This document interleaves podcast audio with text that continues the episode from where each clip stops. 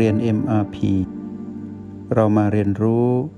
การมีสติกับ Master T ที่ที่นี่ทุกวัน ตอนที่เราฝึกในการสัมผัสรู้จุดปัจจุบันทั้ง 9 ใหม่ๆ เราจะรู้สึกเหนื่อย ล้า แล้วก็หมดแรง เหมือนใช้พลังงานมากมาย นั่นคือเรื่องปกติ แต่เมื่อไรก็ตามที่เราชำนาญ เราไม่ต้องใช้แรง เราใช้ความ คุ้นเคย เป็นอัตโนมัติทำหน้าที่แทน แล้วการที่เรากำหนดเป็นรหัสทำให้เราง่ายในการเข้าใจในตนเอง โดยที่ไม่ต้องท่อง ไม่ต้องอธิบายให้ตนเอง เป็นการเข้าใจ ถ้าเราบอกว่าวันนี้เราบีที่พรักของเราเป็นบีหกเราก็ไปอยู่ตรงนั้นเลย เราก็ไม่ต้องไปท่องว่าบีหกคืออะไร เราได้ข้ามสมมุติในการอธิบายไป ด้วยการไปสัมผัสรู้ความจริงเลย ว่า B6 นั้นคือลมภายในชีพจรที่เต้นอยู่ใกล้หัวใจ ก็คือใต้กระดูกอ่อนลิ้นปี พอเรารู้ตรงนี้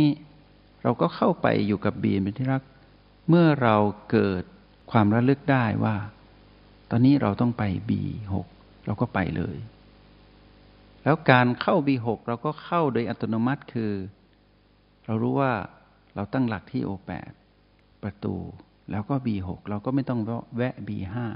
แล้วก็ไม่ให้เลยไป B7 เราก็จะสัมผัสอยู่แค่สามจุด ซึ่งเป็นอัตโนมัติ แต่ความสำคัญเราให้น้ำหนักที่ B6 สูงสุด ก็แปลว่าเรายังสัมผัสประตูและ O8 O8 ประตู B6 เมื่อเราจะออกก็ออกจาก B6 ประตู แล้วก็มา O8 ทีนี้ใครที่ไม่สามารถสัมผัสรู้ที่ O8 ก็จะไม่เข้าใจ ทั้งเข้าและออก ทีนี้เมื่อเจอวิกฤต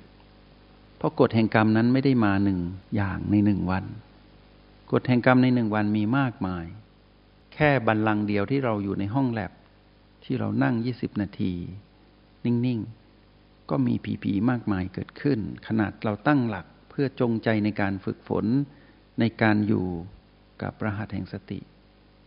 เรายังต้องเผชิญกับผีผีมากมายในหนึ่งบัลลังก์ที่เรานั่ง นั่งแค่ยี่สิบนาที มีผีผีมากมายเกิดขึ้น แต่นี่หนึ่งวันมีหนึ่งพันสี่ร้อยสี่สิบนาทีผีผีย่อมทวีคูณเข้าไป แต่เราก็มีตัวรองรับหรือตัวชี้วัดก็คือโอและบีเราสามารถผสมสูตร เพื่อรับมือกับพีพีมากมายนั้นได้อย่างสมดุล คือมีการเท่ากับคือความสมดุล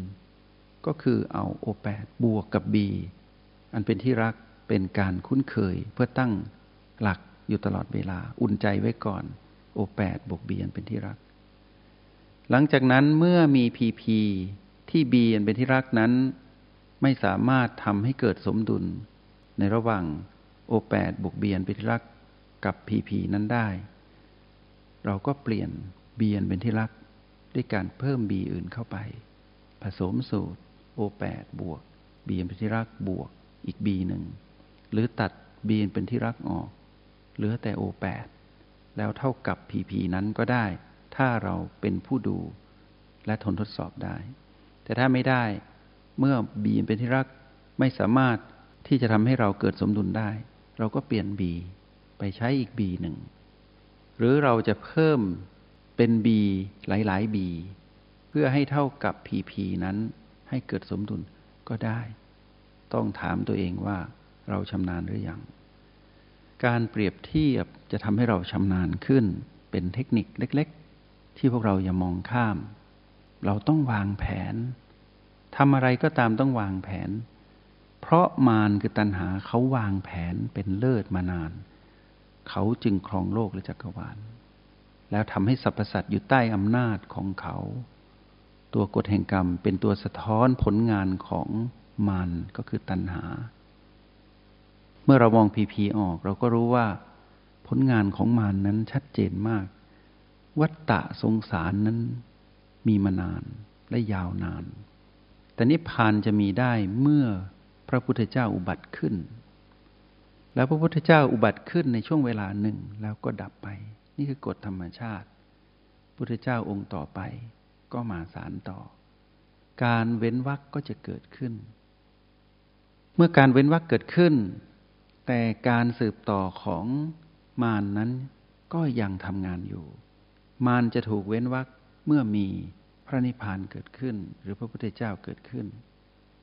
ก็เป็นกฎธรรมชาติอีกกฎหนึ่งเป็นการเปรียบเทียบว่า วัฏสงสารก็ไม่ได้มีอยู่นาน ถ้านิพพานปรากฏ นิพพานหายไปวัฏสงสารปรากฏ ก็เป็นเรื่องปกติ แต่เรานั้นจะอยู่กับวัฏสงสารไปตลอด เป็นอมตะก็เป็นไปไม่ได้ เพราะเราย่อมแสวงหาอีกฝั่งหนึ่ง เป็นการเปรียบเทียบประโยชน์และโทษ เพราะเราอยู่กับโทษนั้นนาน ก็คือวัฏสงสาร เราจึงทุกทุกแบบที่มันสั่ง แต่เราไม่เข้าใจว่าทุกในการถูกความเปลี่ยนแปลงเบียดเบียนนั้น เราไม่เข้าใจ เมื่อเราเข้าใจ เราก็อยู่กับฝั่งของสติ ฝั่งของพระพุทธองค์ ผู้ให้กำเนิดเหตุของการได้มาซึ่งผลคือนิพพานก็คือคำว่า สติปัฏฐาน เป็นวิธีการลงมือปฏิบัติ แล้วเราก็รู้ว่าเราได้มาพบกันที่นี่ เพราะเรากำลังเรียนรู้รหัสแห่งสติในโปรแกรม m พีเพื่อไปเรียนรู้วิชาสติปัฏฐานให้เข้าใจเพิ่มขึ้น ตามที่เรามีบุญสัมพันธ์ต่อกัน และการที่เราจักมีบุญสัมพันธ์ กับเจ้าของวิชาสติปัฏฐาน ก็คือพระพุทธองค์ เพื่อจะเดินทางไปสู่ในเส้นทางเพื่อไปรู้แจ้ง ในการเป็นผู้รู้แจ้ง ที่เราเรียกนิพพาน ทีนี้ในวันนี้ที่เราฝึกอยากให้พวกเราฝึกอยู่ข้างใน และเปรียบเทียบเอาเอง เปรียบเทียบไปเรื่อย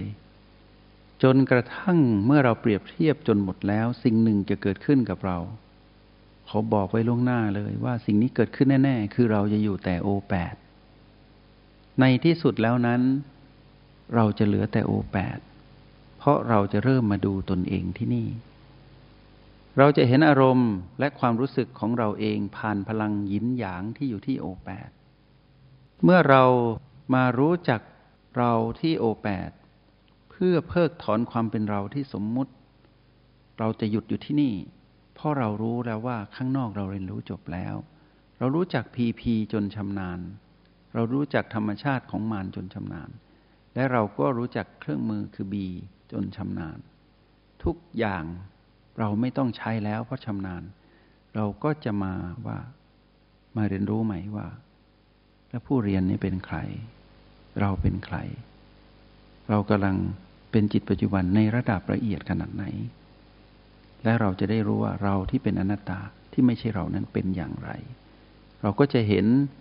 เรานั้นผ่านยินหยางที่โอแปด เราเจาะลึกเข้าไปเรื่อยๆ เราก็จะเห็นการเกิดดับของยินหยาง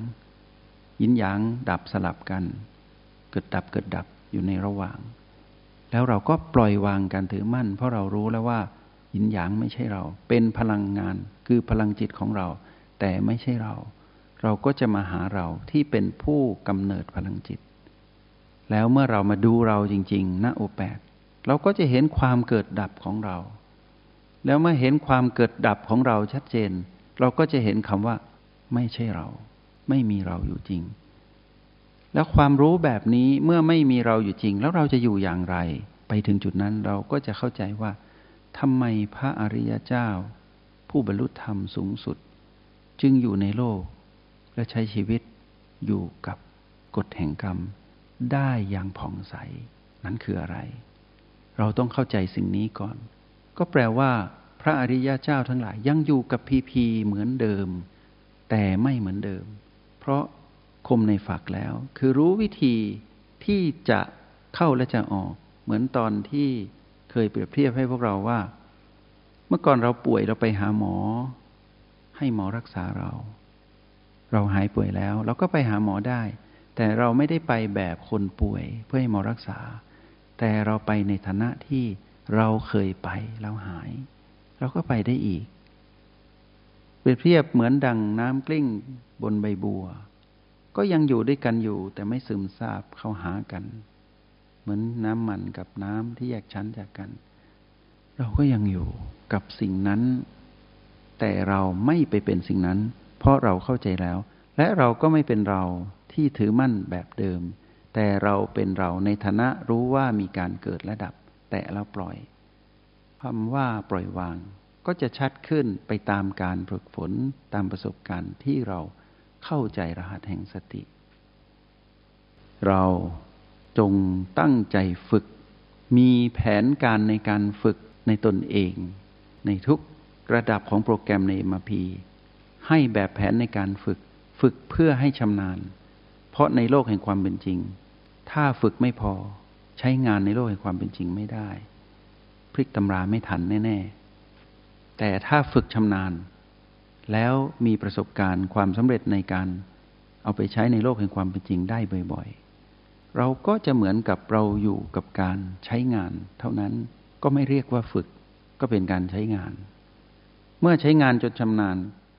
ก็จะถูกเรียกว่าไม่ต้องใช้งาน เพราะมันเป็นความคุ้นเคยเป็นธรรมชาติ เราก็จะเข้าใจคำว่าธรรมชาติ ความเป็นธรรมดา และความยุติธรรมของกฎแห่งธรรมชาติ ภายใต้กฎเดียวกัน คือความเปลี่ยนแปลง นี่คือวิปัสสนาญาณที่เราจะได้ไปสัมผัสรู้เข้าใจในความหมายนี้ เมื่อถึงเวลาที่เราเข้าใจทั้งหมด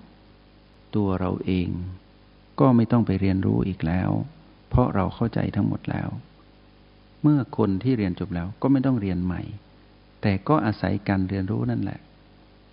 การเรียนรู้ผ่านการฝึกฝน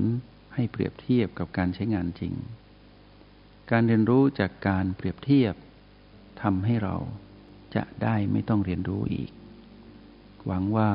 พวกเราคงเข้าใจในสิ่งที่เพิ่มเติมให้พวกเราในวันนี้ จงใช้ชีวิตอย่างมีสติทุกที่ทุกเวลา แล้วพบกันใหม่